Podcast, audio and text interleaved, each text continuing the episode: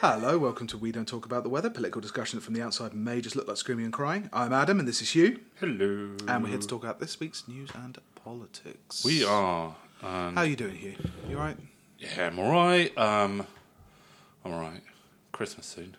Hell yeah. Yeah. And you know what Christmas means? Misery. Closer to January 4th and Wrestle Kingdom. all I care about anymore with this Christmas season. Christmas, I hear, start hearing Christmas carols, and all I think about is title matches. You do seem to be floating kind of a foot above the chair at the minute. You're that excited. I am pretty excited about Wrestle Kingdom this year. Yeah. Um, yeah, despite the Young Bucks getting into it for no reason.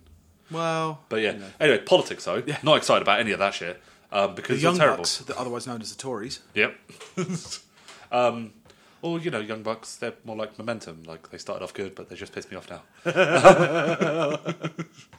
Don't dress. Too many in jokes. Yeah.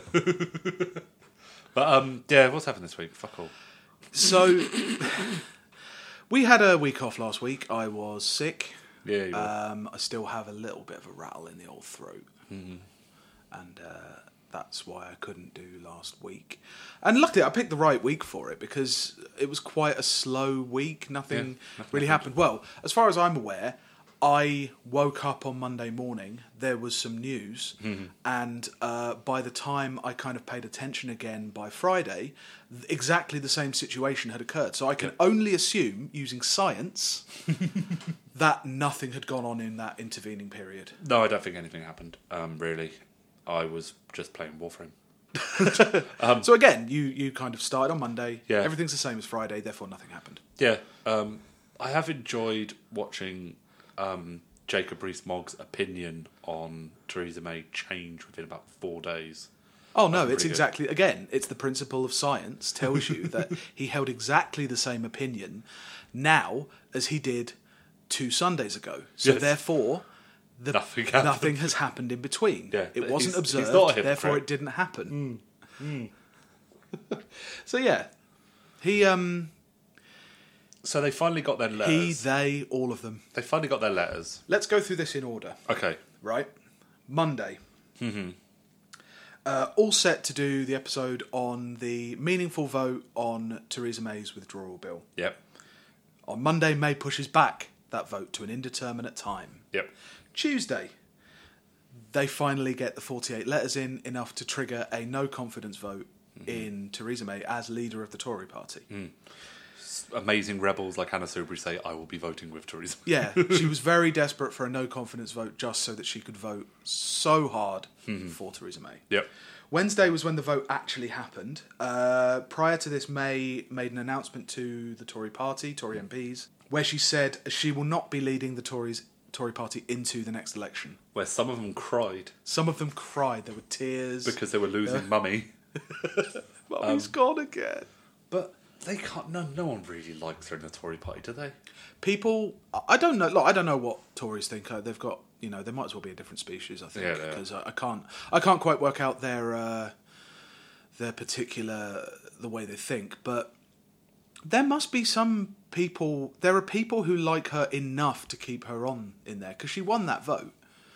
But I'm pretty certain the only reason they keep her on Um, There are is because definitely no one po- else wants to. as f- as job. far as they're concerned. There's definitely positives to having her there because she can just she can act as the scapegoat as they all right, carve their sins into her flesh. the thing is, I don't think. and then when she gets gets got rid of pr- before 2022 yeah, it'll be a clean slate they Yeah. think it won't but it'll be a clean slate I don't think there's ever been a Tory leader or any political leader who is so incapable of shame. That's like her main skill. I, yeah, I go back and She forth on embarrassed, I go back and forth on whether that's her as the as the newspapers would have you believe that she's this incredibly consistent solid Hmm. person who doesn't waver like giving her the old Thatcher treatment Hmm. I can't work out whether her lack of shame is inherent to her inherent to the position or it's just kind of a consequence of the way that our like our culture of manners has changed because there's loads of stuff that would have like really pushed her to resign like any nu- any number of the like sexual assault allegations, sleaze, Hmm. all that stuff that just brushes off. And I, I don't know whether that's just her going, I can I can take it, I can take all this Yes. punishment, or whether it's just that's not enough anymore because there's not enough of a unified like uh, political culture to actually bring that down. In the past, you could, might be able to say, I don't know, it's like a gentlemanly culture. Hmm. You know, if you were if you couldn't be trusted to do that, you had to show some kind of like honor because that's how you would be ranked when you came up again the next time. Yeah. Like a David Mellor or a Jonathan Aitken or a hmm. Neil Hamilton. Hmm. You know, they went because the idea ran that they would be able to come back in if they had enough like brownie points with the people who mattered. I Yeah. guess. Yeah. Um, but I, I, yeah, I don't, I don't really know what it is that keeps her going because like this, she was hammered. Oh, yeah. In this, uh, in this leadership election, Well, yeah, despite the like- fact that they, Like, oh god, it was even that. Like, okay, so she she won with like she lost a third, a third of the party hate her. she had 200 votes in favour and 117 against. Mm. Yeah. To put it in comparison, But then also, okay, go on. then. Yeah, sorry. Um, to put it in comparison, that's a smaller share of the support of Tory MPs than John Major had against John Redwood in 1995, which he also survived. Um, it was one vote more than she got in the 2016 leadership election, in which she had two other contenders. This was the first round, of course, because she didn't fight a final round against the final contender because they all dropped out. So it's one more vote than she got uh, against two other contenders. She didn't have 100 ministers who would have been. Who were supposed to have resigned Yeah. if they didn't support her on the payroll. and she didn't have to unsuspend two MPs accused of uh, sexual assault. I believe, Well, then. the I weird believe their names with- are Richard Grabby Hands and Sir Robert Boundaries. The um thing is with those two, Sir Robert Boundaries appear to be fair, so you know. with those two, like letting them back in, yeah. she didn't need them to win, No, but the press gave her like a pass to let her back, Yeah. let them back in because it seems like, oh, of course she'd let them back in because she needs the numbers, Yeah. as if that's any kind of justification. it's because they've abandoned. They they see kind of utility rather than maybe, maybe in the past they would have seen even the Sun and the like Daily Mail and stuff would have seen character flaws in the idea of letting uh, as yet uh, like alleged sex offenders. I Yeah. would say that alleged sex offenders back under the whip in order to win a vote. But now because they're all kind of like West Wingy, like the thick of it people, it's seen as this brilliant tactical maneuver because that's all that matters. There's no Yeah, if- there's no particular moral like basis for any of that. It's just like if you win, you win. It's fine. If Jeremy Corbyn let in a suspected sex offender who had left the party, actually no, they'd like that because it's um, John Woodcock. but yeah, so then they had the vote. Um, so they she had- won. They had that vote that evening. I think it was Tuesday. And You might be went, right. It was Tuesday, And then she went straight to. and then she went to Germany. PMQs. Oh yeah, PMQs was on Wednesday. Um, suffice it to say, she won this vote. She then had a huge mammoth questions uh, question and answer session in the House of Commons, which again she got praised for.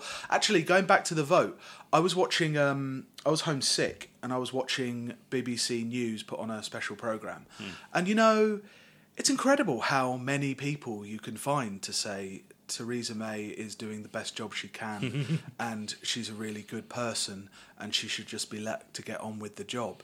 It's amazing. And then you know you go from Maidenhead, which has a constituency, you find uh, an elderly bowls club member who's say she's strong and stable, she should be allowed to get on with Brexit, and of course then you got to bring in the kind of counterpoint, so a younger Asian woman um, who said that yeah she's really nice, uh, and she should be allowed to get on with Brexit.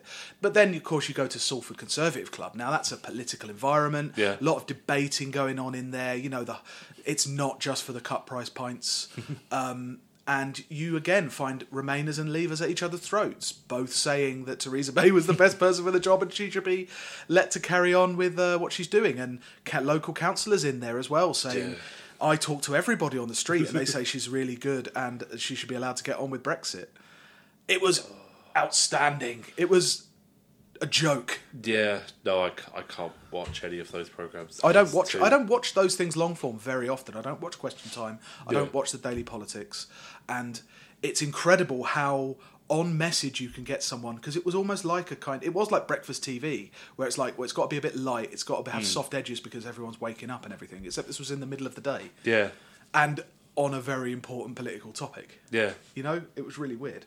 But then she had, yeah, she did PMQs. She did out a PMQs. lot. I remember, I saw that um, people were annoyed at um, Jeremy Corbyn for being too aggressive and too passionate Like he got angry, um, in the same way that they used to get angry with him for being not being angry enough.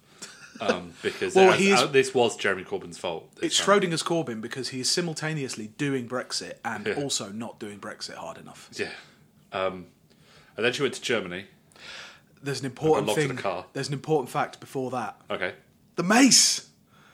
Oh shit! Yeah. Um, thingy Labour Lloyd MP, the one, Lloyd Lloyd Russell Moyle, The uh, one who's MP the- for Brighton Kemp Town. yeah, the one who um, announced in Parliament that he's got HIV. That he was HIV positive. Yeah.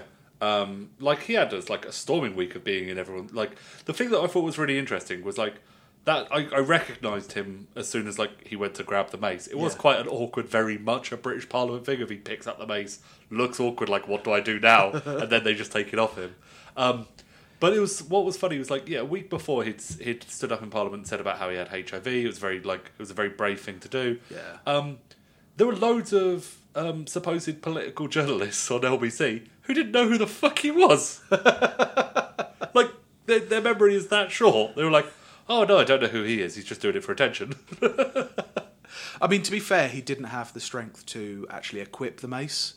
Um, he actually said. Uh, uh, Too many points in charisma and intelligence. way too many points in charisma and intelligence. Quickly, he was quickly disarmed. But I mean, he's going to go. He's going to level up, grind a bit more, Mm-hmm. hit the gym, do some weights, and next time he grabs the mace, he'll be able to take it and I don't know, knock down Buckingham Palace.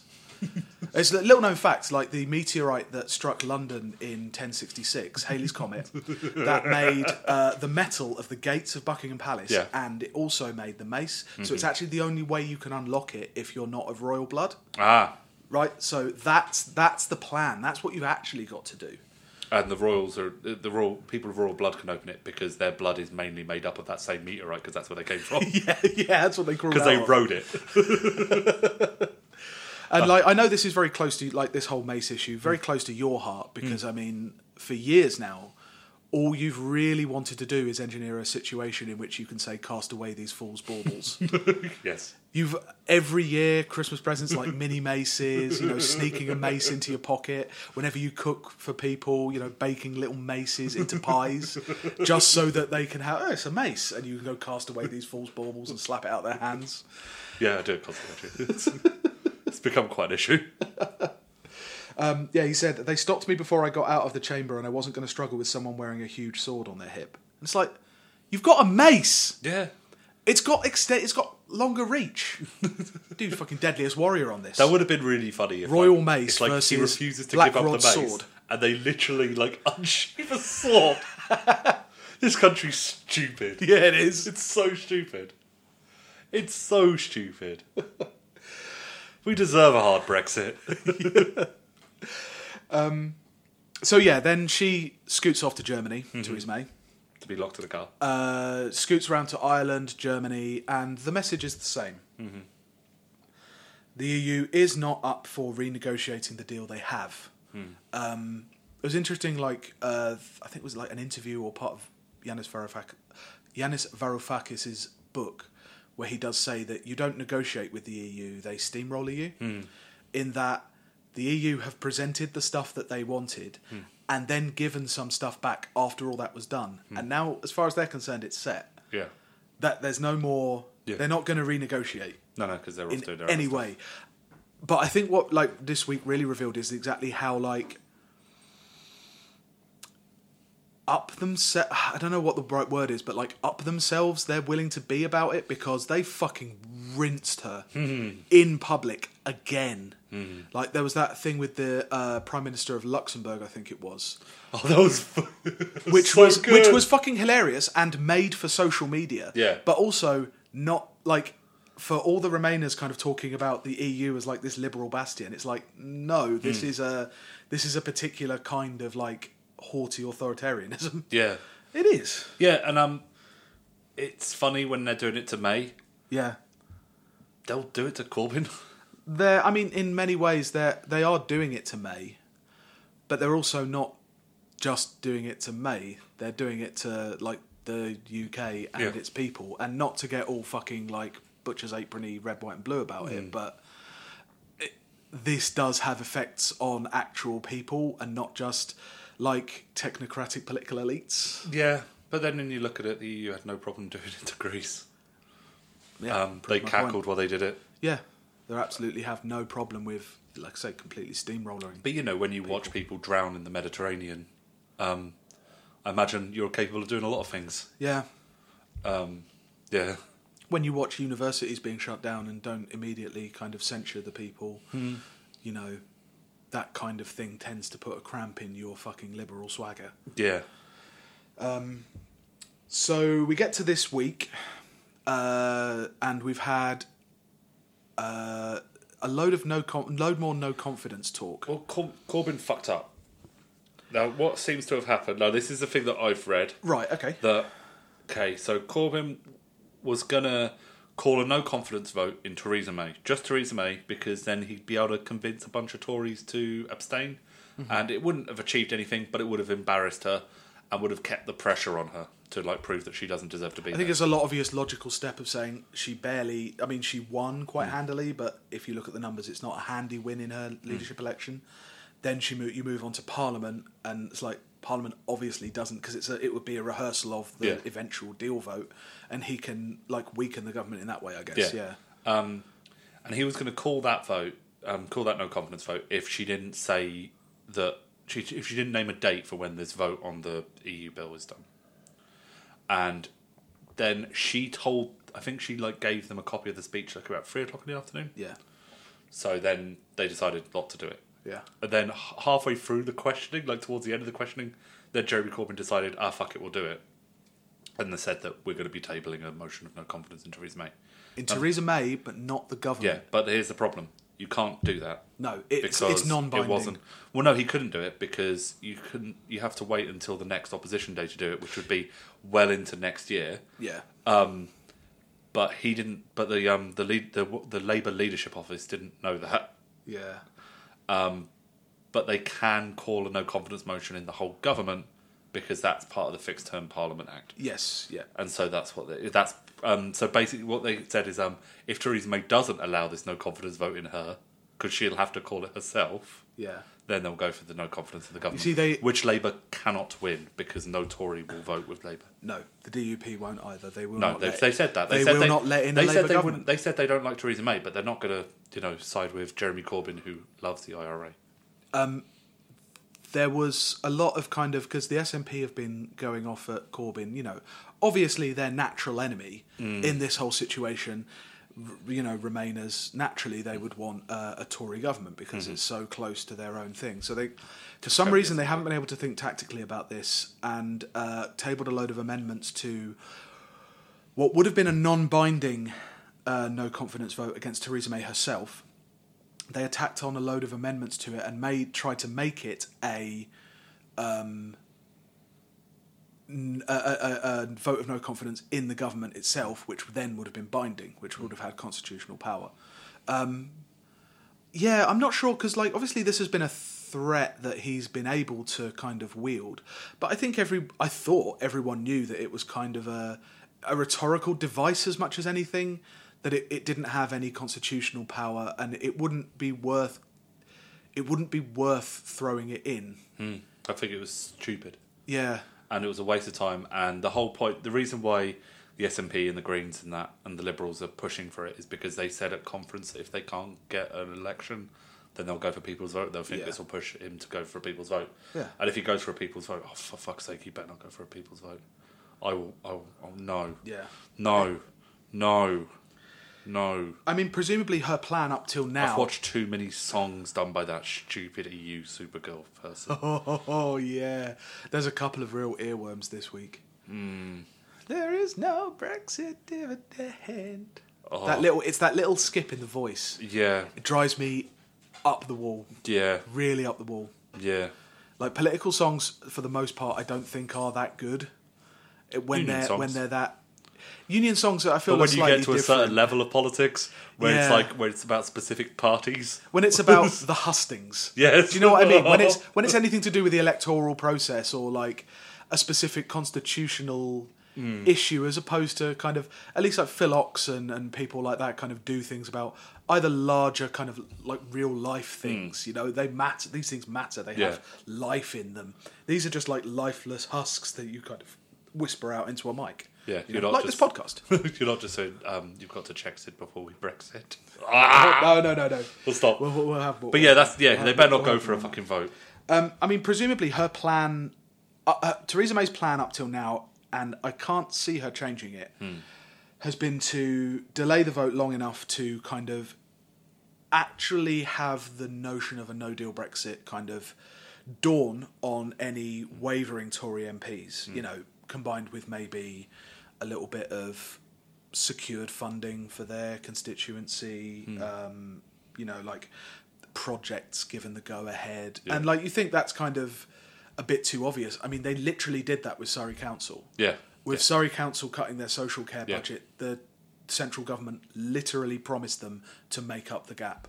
Yeah. Hmm. And only them. There's been widespread like evidence that Tory councils have received more funding Hmm. and more kind of uh, like negotiable terms than Hmm. Labour governments.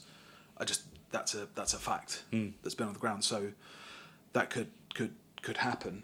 But I mean, it's a real um, it's a real conflicted moment because I've definitely felt in the last two weeks that almost all of the options have become a little more real, a little more like likelihood. Like you start thinking of no deal, and the government today have announced um, there's they've Hmm. that money going they've to them, two pounds, Yeah. which seems either way too much or way too little yeah. It's no one. It doesn't to seem like restructure the enough. British economy. Yeah, and they were like, it's like, oh, some of this money will be going on, you know, stockpiling medicine, um, renting boats to like put Yeah. cars on. renting ferries. Yeah. Um, and they also promised troops as well. yeah, three thousand five hundred soldiers. Because soldier, well, no. Here's the thing: soldiers solve everything.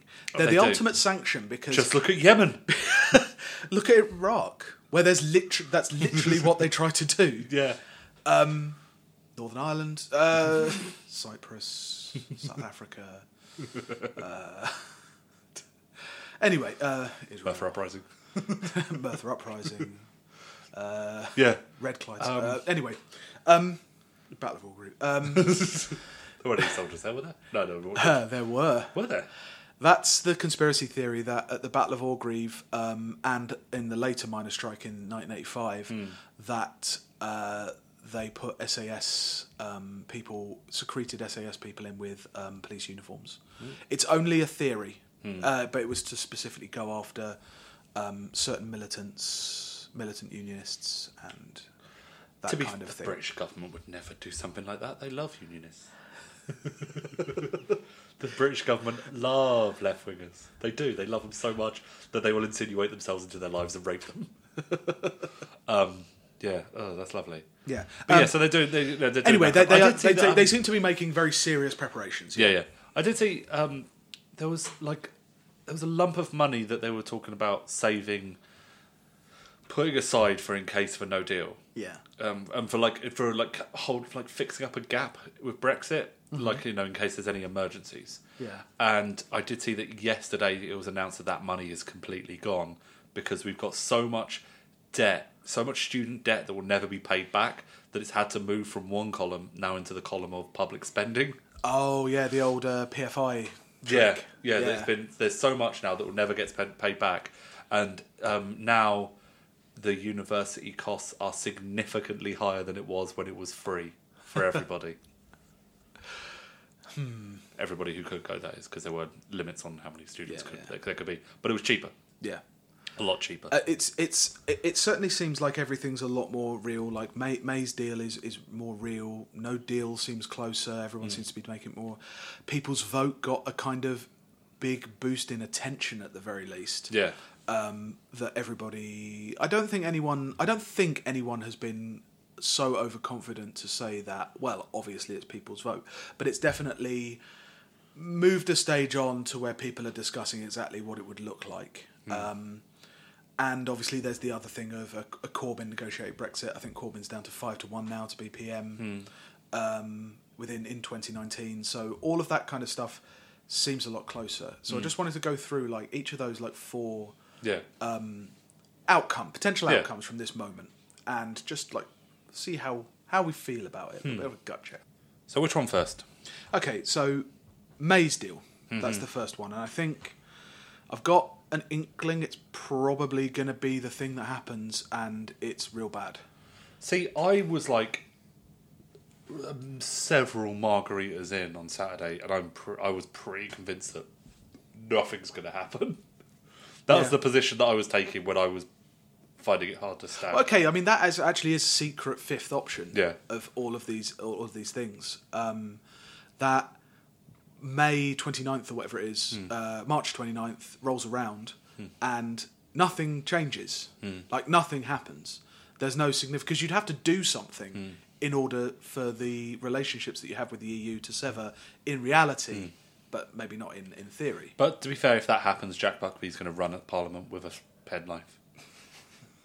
but anyway, May's deal. Yeah. May's shitty, shitty, fuck over the left deal. it is the most punitively non-Brexit Brexit Mm-hmm.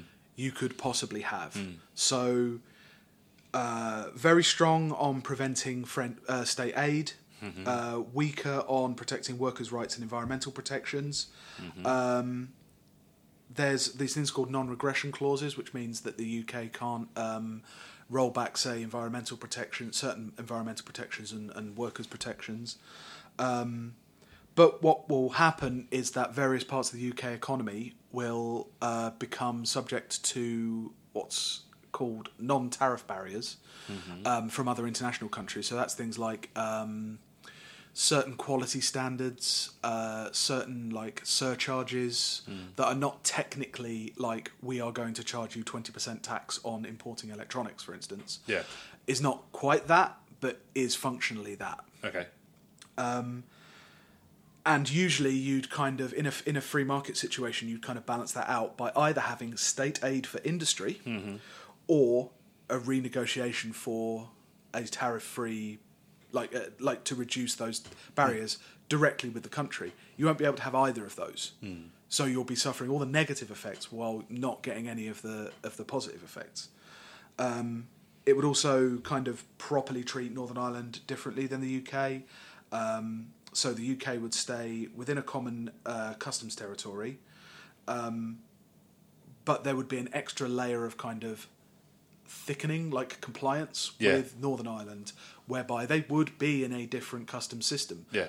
The, the, the border for actual trade with the UK would be in the Irish Sea, which was something she always ruled out, which was fucking weird.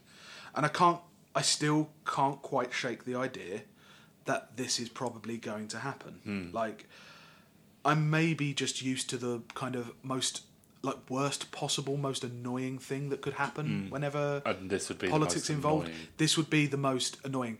Plus, this is only a withdrawal agreement. It's not the actual treaty. Yeah. So, this right now, the whole thing of saying, "Shall we talk about Brexit again before Yeah. this episode?" We'll be doing that for years. Yeah. Now that was always on the cards with the Brexit thing. That's Mm. probably always going to happen, but happening in this mode doesn't doesn't feel that great. No, it does not. You know, I, like I say, I'm not. I'm not. That there are there are different things that uh, like a socialist could pick out, like you know, yeah, workers' rights will be protected. Hopefully, like EU citizenship. But it's like, oh, well, they've got all the anti-immigration stuff they need, so that's all right because that's all this was really about. Yeah. You know, um, they get their way, and I'm not happy with it. Also, I do like that the one thing that the EU took notice of with the Brexit vote is that the only jostling that it happened was they all went, yeah, maybe we should be a bit harsher on immigration. It's like, Did you fucking see? what a great achievement.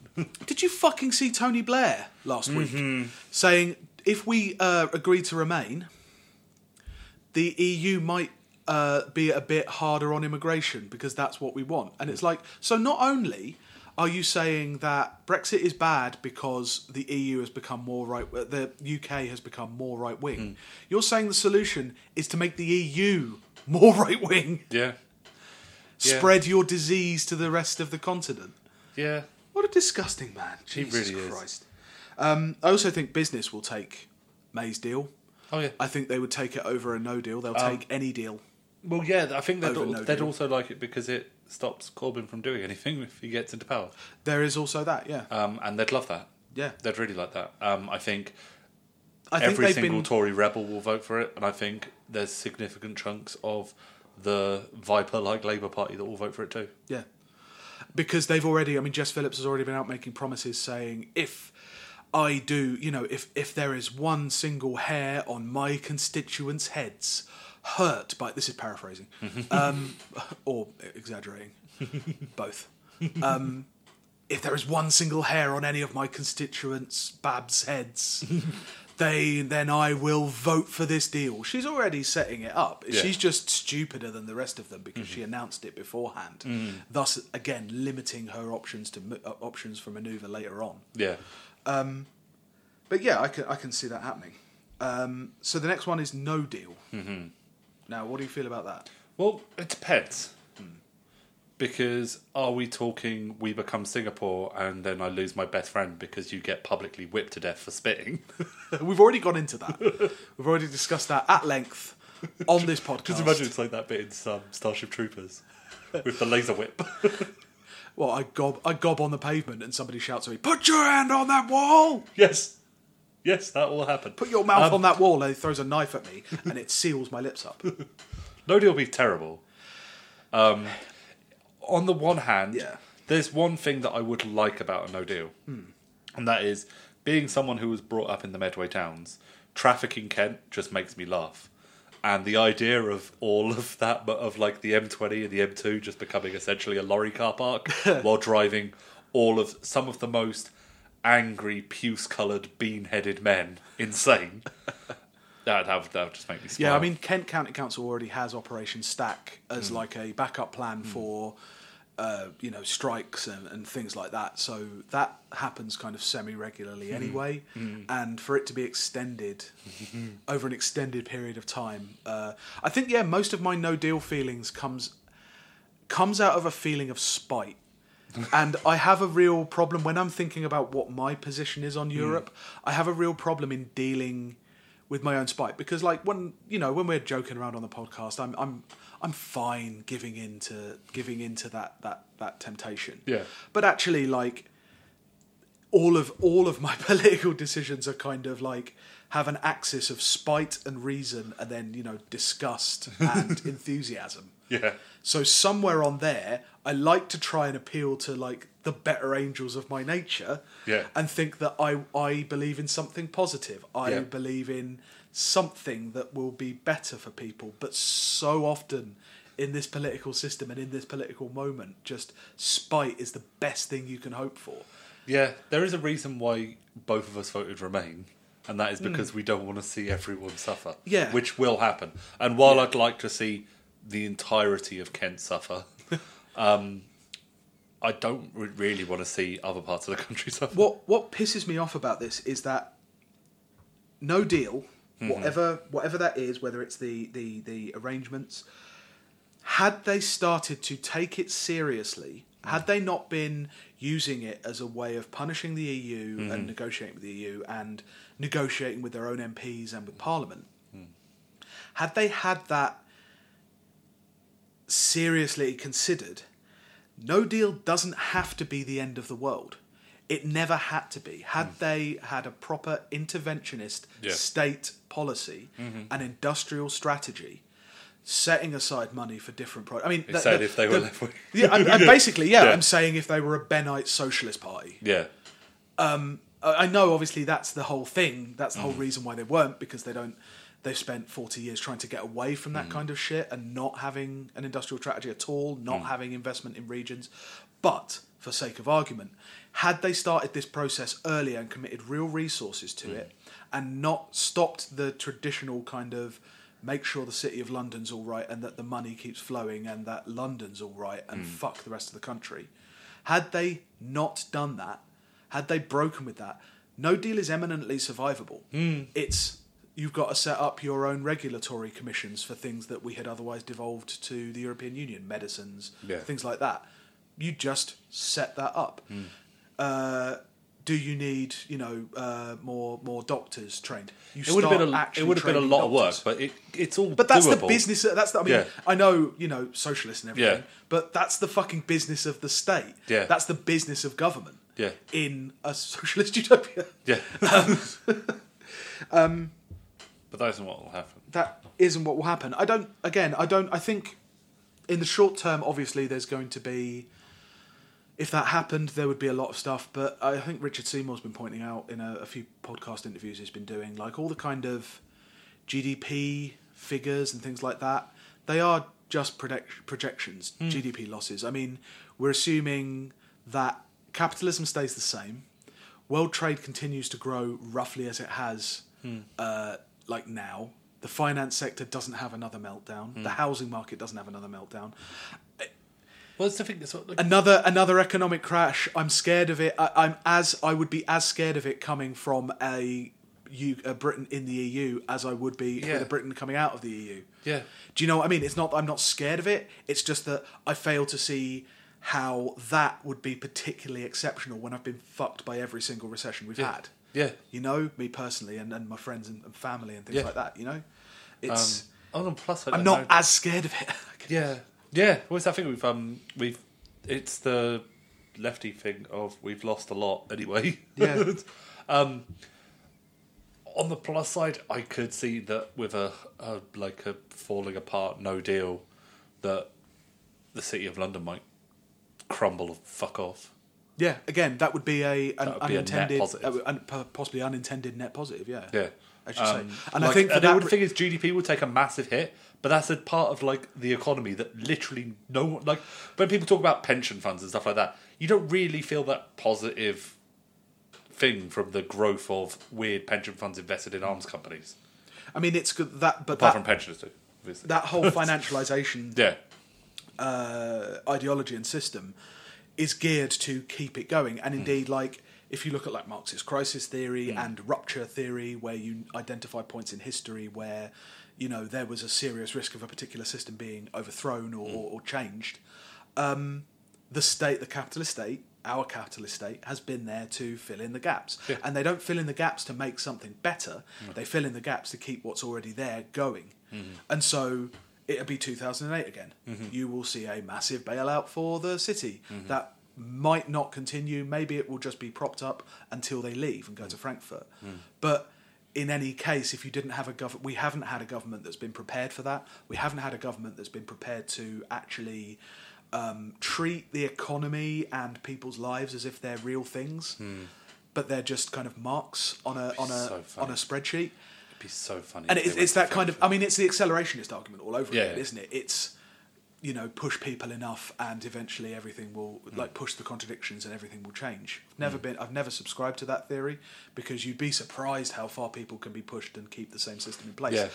but That's- it's the weird thing. I do get I couldn't see like there's still that thing like because they threaten it a lot, like you know the you know bankers will leave and all that kind of shit, but they don't. And Yeah. the reason they don't is because they, in general, they're married with kids, Yep. and their kids are in private schools that are here and all that kind of shit, and so it'd be really hard for them to just up sticks and move to Frankfurt. It would be interesting to see if they'd actually do it, do that. Yeah. I mean, the thing is that it's not their personal lives that will drive them to do that. It will be the restructuring of the European and the world financial system as it is now. I mean, there are you know there are f- a few reasons why it's a lot of it's based in London. Partly it's the um, uh, what's it called the time zone. Yeah, it's a time zone language. It can be. It can talk to America and Asia in the same day.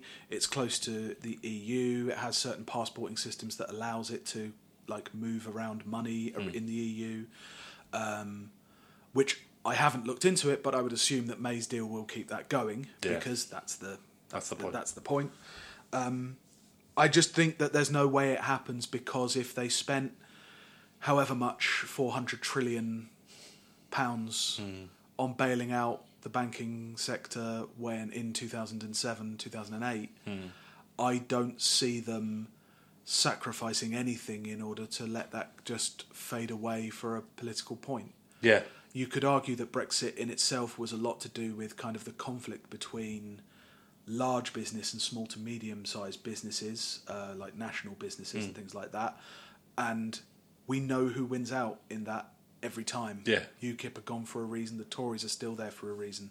Mm. That's where the, the power and lies. That's where mm. the powers and material resources and material basis of British life lies. Mm. So that will win, and I don't think no deal, no deal go, that threatens that goes Yeah. through in any way. yeah.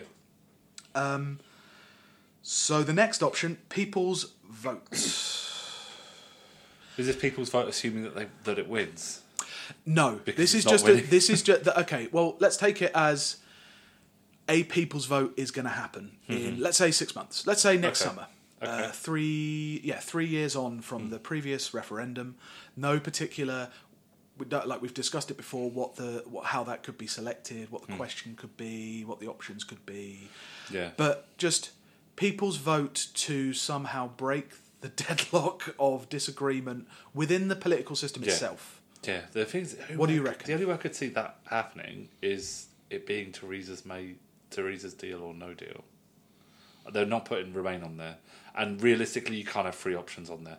If you had three options You- on there and Remain win with thirty four percent of the vote, then then there will be blood be in the streets. um, yeah, or if not blood in the streets, there'll be such a hardening of the right that the next election it won't be the Tories that will be the right wing party. It won't, and Yeah. UKIP will. It won't be UKIP. It will be It will be the Tories, but they won't be these Tories. They won't Yeah. be, let's say, Cameron's Tories. yeah, yeah, For all that actually fucking means anymore. yeah. Um, yeah, that's what will happen. So I reckon it would. There'll have to be two options, and it will be something like, and I reckon it will be May's deal or no deal, Hmm. and that's like that's like grim as hell. It's. I, I don't. I mean, there is there is the kind of. It's always papered over with what would a people's vote do, mm. and the idea is that it breaks some kind of impossible consent. The people who propose it believe it will break some kind of what they see as a consensus that's impossible. Mm-hmm. Because as far as they see, like there's this, they've convinced themselves there's this huge groundswell of people who maybe were tricked by. Uh, the Leave Russians. campaign or Russians or anything like that. Like there's no, there's there's some stuff that like their analysis of the situation I think probably was right in 2016. The Leave vote was a right wing project. Hmm. You know, Brexit has been a right wing project because it's been controlled by and, and Yeah. Hmm. propagated by right wingers. There's none of them left now. No, They're not left. It's in the hands of technocrats Hmm. and like May's particular and Philip Hammond's particular brand of Hmm. uh, conservatism. Um, but they've kind of fucked it for themselves, like partially in the in their kind of strategy. So we've mentioned the kind of min- minute manoeuvring around Jeremy Corbyn's no confidence vote. Yeah. So it's like no, it's better to have a futile gesture of opposition now to show whose side you're on, because they viewed it as they still view it in almost all of the expressions of Remain sentiment in this country, they still view it as part of the culture war and not as a political battle. Hmm. These were the people who, supposedly, the Blairite wing of the Labour Party, the Lib Dems, they were the people who knew how to do politics properly. Hmm. They were the ones who, they weren't mean like the Tories, hmm. they weren't like completely without scruples. But they were supposed to be the ones who knew how to manipulate um, public opinion and the political system to get what they want. And they have shown themselves to be completely inept. What makes you? well, I don't understand why anyone ever thought that Andrew Adonis was ever good at anything. So was it? Was it? How many times did he try and become an MP? He tried a couple for the Labour Party, and he eventually managed to get into the actual uh, like machinery of government As a lord, under though. the under the Tories. The Tories brought Yeah. him in as the uh, like an education czar. Yeah. it was an education czar. Um, but yeah, he like he failed numerous times of Yeah. being elected, and then got made a lord by um, Tony Blair. Because what they don't understand about themselves is that they are not about democracy. They are not about um, demo, demo, like democratic processes. Hmm. They're not actually about being popular. They're a symptom of post-democracy. Hmm. They're a symptom of hollowing out the political process, having as few votes as possible, having as few people vote in hmm. those contests as possible, and they're dealing again with a kind of almost like a return, a re- an actual return of the political kind of thing. People are voting for things, maybe outside of Parliament, even like in the referendum, and they're voting for things based on material needs and, to a certain extent, they're not wrong. Uh, culture war shit, like I am, I, I, I am a patriot or I am a cosmopolitan. Yeah. Um, I drink coffee, I drink ale, that kind of thing. Um, but like their whole strategy on this has completely fucked them. Like I read the other day, I, I don't know exactly the mechanics of this, but so they've they've stirred some enthusiasm that a second referendum could be called. Now, Gina Miller's court victory really early on in this whole process set ruled that only Parliament could invoke Article 50, which Gina Miller won, mm-hmm. and they did. Yep. Parliament voted to invoke Article 50 as per the referendum. So that's a link up with popular democracy and the constitutional means to make it happen. All fits together, all really well. This second referendum, when they want to call it, if they win, they would have to get Parliament to revoke Article 50, I presume. Which, in this Parliament, the government would also have to propose to revoke Yeah. Article 50 if there was a second referendum. So you'd have to go through all of this again in reverse and get a Tory government propped up by the DUP to agree to ignore the uh, thing of the first referendum. Now, had she not had that, arguably pretty pointless uh, legal exercise, which, by the way, is also one of the more successful actual things they've tried to do. Yeah. Had they not had that, it would have been easier to revoke it because it all would have been within the government's gift. It all would have been within within their power. Like any potential kind of political moves that they could have made, like actual strategy, actual actual things to change things on the ground. So, uh, forming, we joke about it, but forming a centrist political party to fight for Remain, for however stupid it is, for however little uh, support it has, however much it would just become like the Lib Dems, that actually at least is a a statement of being serious Yeah. about trying to do what they want to do. This Yeah. was started in Parliament, the vote was conducted in public.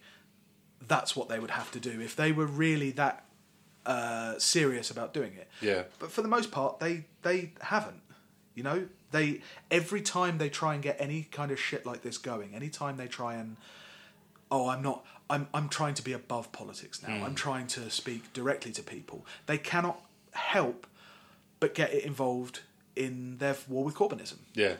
They they have to do that because they've convinced they, they're like ironically for like the whole of continuity uh, remain, it's kind of caught between focusing on the facts and logic and reason, which is why they think that they can just go out and explain what the EU does for people.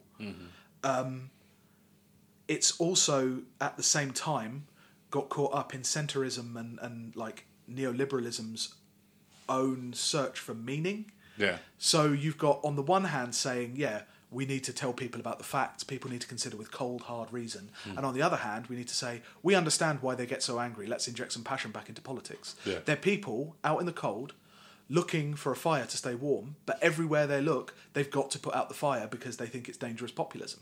Yeah. You know, they're they're working at odds with each other. Hmm. You know, There's that that recurring thing as well that I just get the impression that all of them hate the notion of a Corbyn government significantly more than a no deal Brexit. Even like the hardline fubpies. Alastair Campbell, yeah, will Hmm. take a no deal Brexit over a Jeremy Corbyn led I mean- Labour majority. to be honest, that's the other thing about like the whole people's vote thing Mm. is that they've got all of these people who used to be in politics. Mm. Like, okay, like Chuka Umunna is still an MP. Mm. He still relies on votes and political stuff. But Tony Blair, Alastair Campbell, Andrew Adonis, Mm. all of the self-proclaimed leaders of the People's Vote uh, movement. Mm. It's not even a movement. Peter Mandelson with his weird like setting up uh, think tanks Yeah, and the Our Future Trust people. grassroots stuff.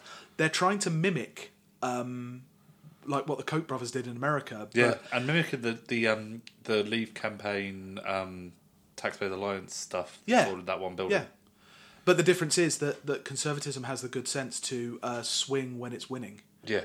You know, it, it they already had everything they wanted, and what they were doing was shoring up something because they knew what they wanted. Centrism and that form of like technocratic Blairism is on its arse because it has contradictions that it can't uh, resolve. And so half the time it's covering its own arse as opposed to what happened on immigration, like what it did on immigration, which was to start to stoke the fires of anti-immigration sentiment. Yeah. And on the other hand, it's got to convince liberals who maybe quite like immigration, left wingers who like immigration and, you know, maybe not don't want an open borders policy, but definitely don't want a punitive immigration hmm. policy. They've got to somehow convince them that they're on their side as well. Hmm. It's in its it's in its it's in a crisis point and they can't recognise it, partially because they don't recognise themselves as being an ideology hmm. Yeah. and it, it, it, it just can't work which is like why tony blair can come out and you know like all the sure start centres in the world never erased the feeling people get from him. No.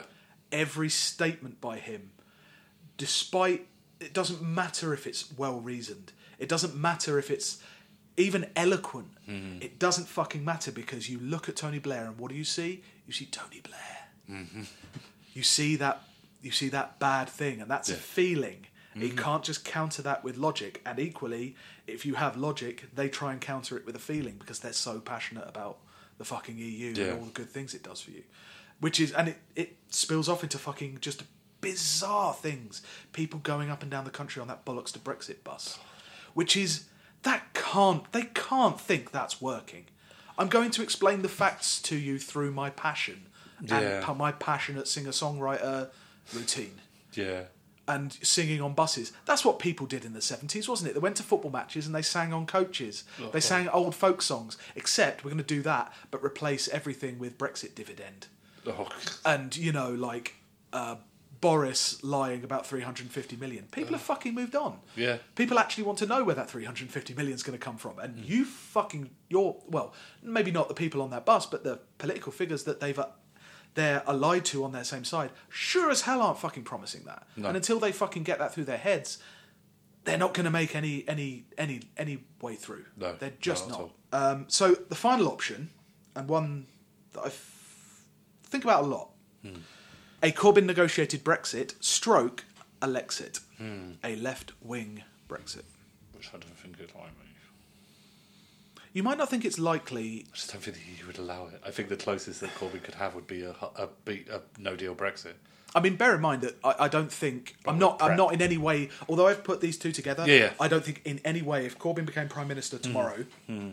I don't think in any way that he is negotiating what could be charitably, even charitably called a Lexit. Hmm. Like he, it will be Theresa May's deal mm-hmm. with maybe some of Corbyn's red lines, which I happen to agree with. Yeah. Not knowing what they are, I probably would Yeah. agree more with his red lines than I would with Theresa Yeah. Theresa May's. Looking at how the Labour Party are at the moment, it'd be okay. Yeah, well, okay, we'll, we'll be mean to some to some immigrants, but can we have our choo choos? Yeah. It seems to be his his position has always been again mostly rhetorical because he hasn't had to lay it out. He's No. in opposition, um, but his his position seems to be uh, it, his is the no jobs lost Brexit. Yeah. So presumably, if the EU wanted something bad and said if you don't take something bad, we're going to put some kind of punitive measure on you, he Yeah. would take the bad thing Yeah, which I mean doesn't strike me as much better than May's Brexit. But again, this is all fucking hypothetical anyway. yeah, Um, but there definitely seems to be. I definitely have noticed in the last couple of months there's been more of a willingness on the left to think about what a left wing exit would do. Because I remember when the referendum first came out, obviously. Lexit that was not driven by left wing No. thought at all. It doesn't matter what like fucking Red London or hmm. Paul Embery hmm. ever wanted to tell you about that. Mm-hmm. There was no appetite for it. But No. this is we're now two years on. There's more of a left in the country. There's more uh, thinking about what a left wing Britain would look like. Yeah. There's been a manifesto. There's been an election. Hmm. So a cautious Lexit program doesn't seem to to be on the pale. yeah, Um, um, like as I said before, like I, I don't think this is like necessarily a brand new thing. I think it's more of a return to actual politics as opposed to um, like image management and, and PR and spin and, and that kind of thing.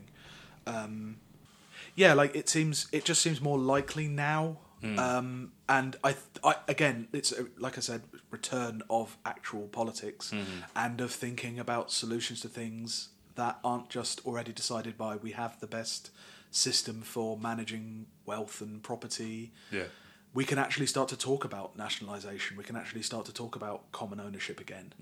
Um, that goes beyond Brexit, but like I think you've said, as like it would the actual political manoeuvrings that a new Corbyn government would have to engage in would mean pushing Brexit back. It would mean having to yeah, suspend Article 50. I don't even know what the I don't, nobody knows what that. Also, that's the Yeah. thing. Nobody actually knows what these mechanisms do. Even the EU, they have not got a fully thought out constitutional process around Brexit. They have it for actually leaving, but none of the wrinkles that would come up yeah, uh, in the middle of it. um, yeah. Um, but I can't. I can't see how you could just sort of rush it. Yeah, It's such a big thing that, like, the idea that they called like when they they did Article Fifty so soon was such a dumbass Tory move. Anyway, actually, I'd say Tory move. It was a dumbass government move that the that government does. yeah. um, because it was always going to take a very long time. I mean, in, in many ways, this was May's ideal situation. She Hmm. got a deal. It didn't matter quite what deal it was because it was Oh, always going to have to be sold in the way that it's been sold. Yeah, and she didn't care. yeah. I don't think she. I know. I, I, I think I think she cared. I just don't think the thing she didn't care about was the real nature of the deal because the deal would be a withdrawal agreement. This isn't this isn't the final final thing. Um, and so like let's presume May's deal goes through March 29th it leaves there's stuff happens things carry on largely as normal and then you have a Corbyn government presumably taking over the rest of the negotiations presumably able to amend that basic uh, deal because of course by that point you wouldn't be a part of the EU there wouldn't need to be an article 50 it would just be a negotiation between Yeah. two n- nominally independent Yeah. uh, institutions um, makes everything he, has promised to do. It makes the manifesto more difficult to deliver, but it was always going to be difficult to deliver. Um, I I don't know about Lexit in one country, but I do know that it's not possible within the EU. I think that's what's really swung me around on Lexit. Yeah, is that you I saw see the that was it. Um, was it Papandreou? Yeah. That scumbag um, saying that oh Jeremy Corbyn, we need you in the EU to change it. It's like I'm not taking any advice from you, you fucking jackal. and they they are. They're all ghouls like and monsters. Ask, ask the Greek government. Yeah. Hmm. Ask the Italian government, who recently have had uh, their their budget changed Hmm. by the EU. By the, the EU, the EU is and this is not a conspiracy.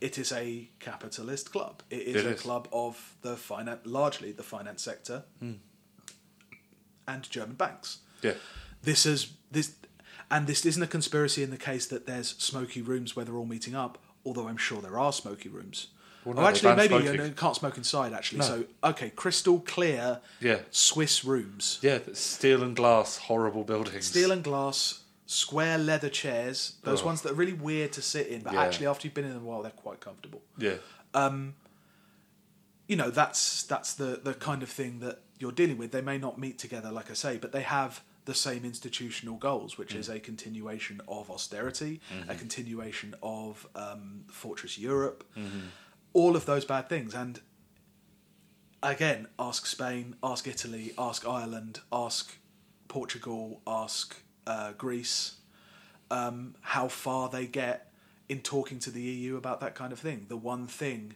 that the EU will not tolerate is that kind of change of their their mission.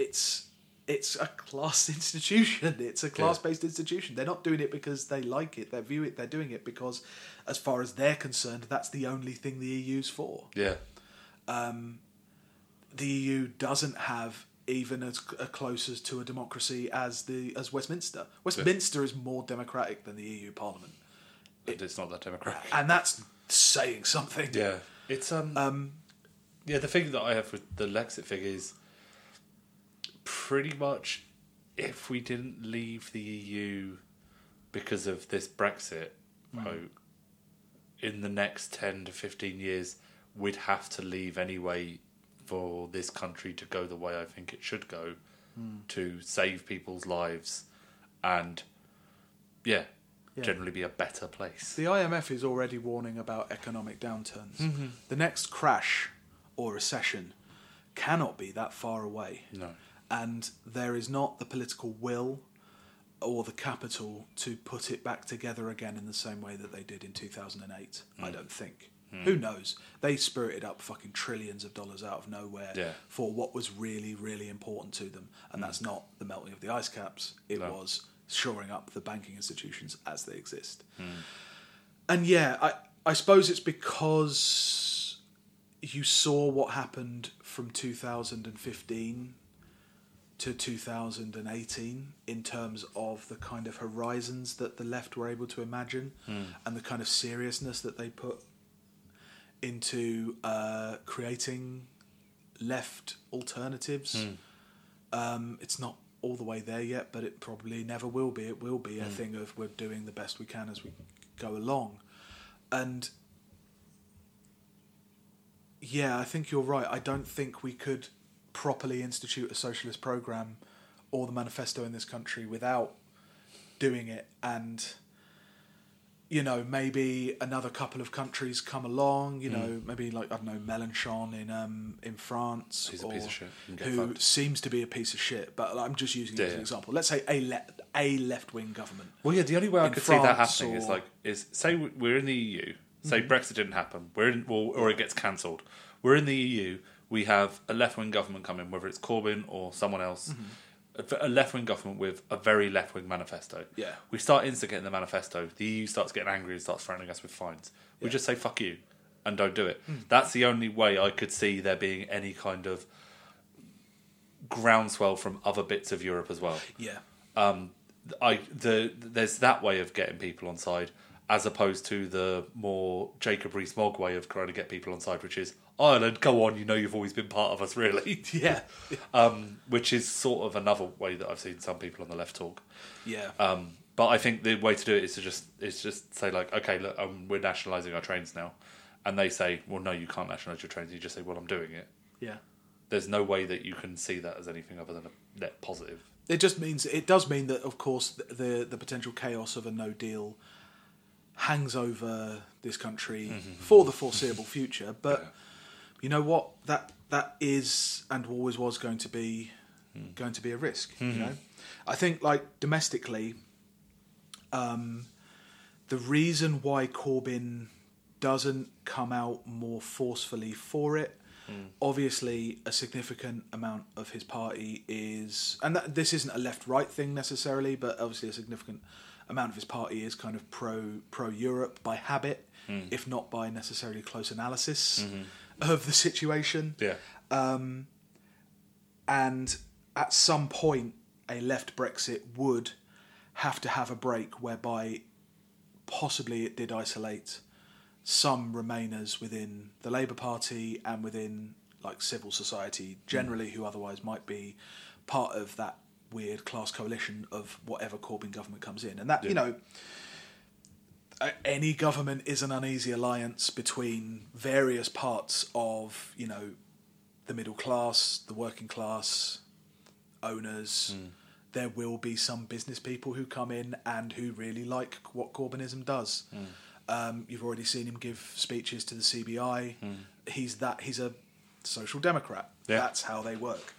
Um, as irritating as their behaviour has been, I can, I can see the potential utility of at least not bringing the Labour right in necessarily, but placating them long enough to have them like success is always a big unifier. Yeah. And I don't doubt that they will all want to come into government hmm.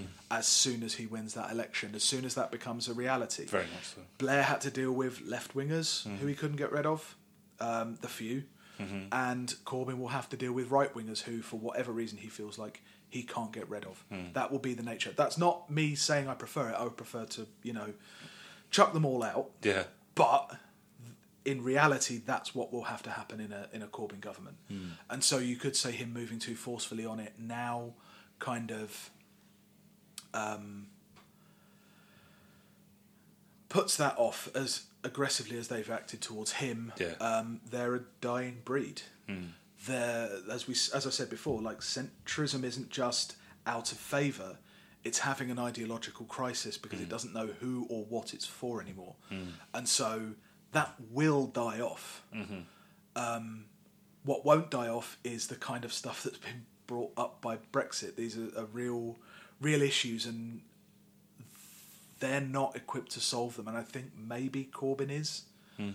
and maybe let like a more left wing government in the UK is. Yeah. That will involve Brexit. It's it's happening, and so like I don't know. It's it, I feel weird because there's so many there's so many fucking dickheads on so like left wing social media who are really bullishly Lexity. Yeah. Like you know, and they're not people who I like like in Hmm. any way. You know, your Red Londons, your Yeah. you know like pretend Stalinists, Yeah. and and all that, and like uh, you know your your nationalists, you know Paul Embery and. Yeah. who cannot be considered a leftist at any, in any way at this point. But No. you know your Paul Masons and Yeah. things like that. Yeah. Um, although he's gone back to being Remain again. he's he's gone back to being People's Vote. He was all like fly the flag or on Gibraltar and send a, a battleship with Corbyn's face on the mast over to Gibraltar to defend Yeah. it from the Spaniards. Yeah. Um, But he's gone back to now he wants a people's vote, and it's. I'm. I feel more. I feel way more distanced from the people's vote people at this point than I do from actually trying to think properly about Lexit. Yeah. Well, it's, yeah. And I, but I'm so cautious about it because like there's so many any of those unknowns. Like none of this, none of this is going to align the way anybody wants it. Yeah. None of this is going to like No. perfectly align. There's no parliamentary procedure that you can invoke. There's problems with Jeremy Corbyn's a- approach as far as how guarded he's been and cagey. There are benefits to that as well, but like I, I honestly could not say like any of those four options Hmm. could happen, and I could see them just being a thing, and they've all become Also, the fifth option more could likely. happen of nothing happening. Yeah, that fit. Yeah, secret again. Secret fifth option. Yeah. secret ending. Of them just saying, no, no, fuck it. I don't think it's, nah, fuck it. You've got to fuck bre- get it. to Brexit in two minutes, right? And then you've got to get them down to one HP, and then you fight the secret boss And then of done. Brexit, which is uh, Donald Tusk. Yeah, it's it's it's it's really it's real fucking difficult to constantly have to talk about this and Yeah. constantly have to project into the future. There is a Gramsci quote that says, "Anyone who makes projections has a program." Hmm. So I don't know. Take for Yeah. that what you will. Anyone who predicts, tries to predict or project into the future with any degree of certainty has a program, has something they want, hmm. and you know that's what we're being. I think that's what we have to be. Yeah. like not shy away from the fact that we're not. It's not about us being fair to the political process. It's Yeah. not about giving it due time. Hmm. There's been due time. There's hmm. been every aspect of this has been analysed. What we can't do is predict what's going to happen with any certainty and respond and, and like immediately be able to respond to that according to deeply held principles other than what we want to see out of a socialist Britain, what Yeah. we want to see out of a socialist left wing program. Hmm. And so I think like the only way you do that is just keeping to that. Keeping to the if you really want to get rid of Parliament and replace it with proportional representation, you want to do that. Hmm. If you really want to nationalise everything in sight, you push for that. Brexit really makes a huge difference and also no difference Yeah. yeah. in, in in that being what you want. It's not. That's what I suppose kind of drives me the most away from the people's vote people is that they think this is the defining political issue, and it's a flavour. Yeah. it's a, a tone Yeah. that this is set. That is again hugely important, but it is It's just a flavour. It is that thing that they do seem to think the people's vote people because they talk about the 2012 Olympic ceremony Hmm. over and over again.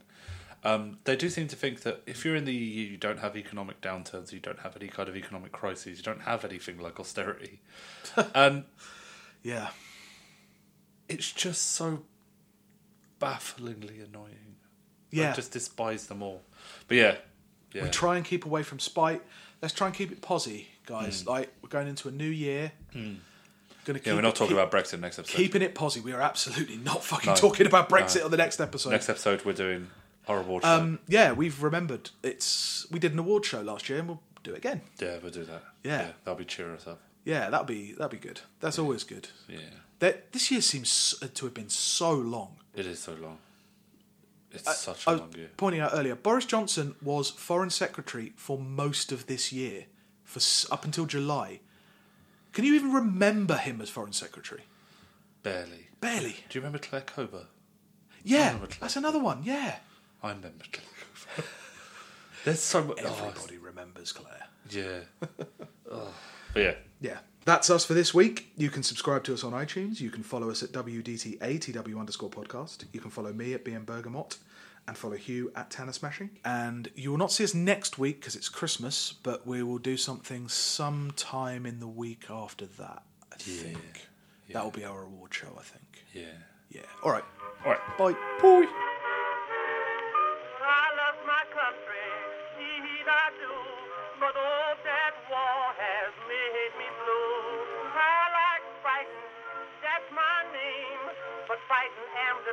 about the fighting game when Mr. Hoover said to come.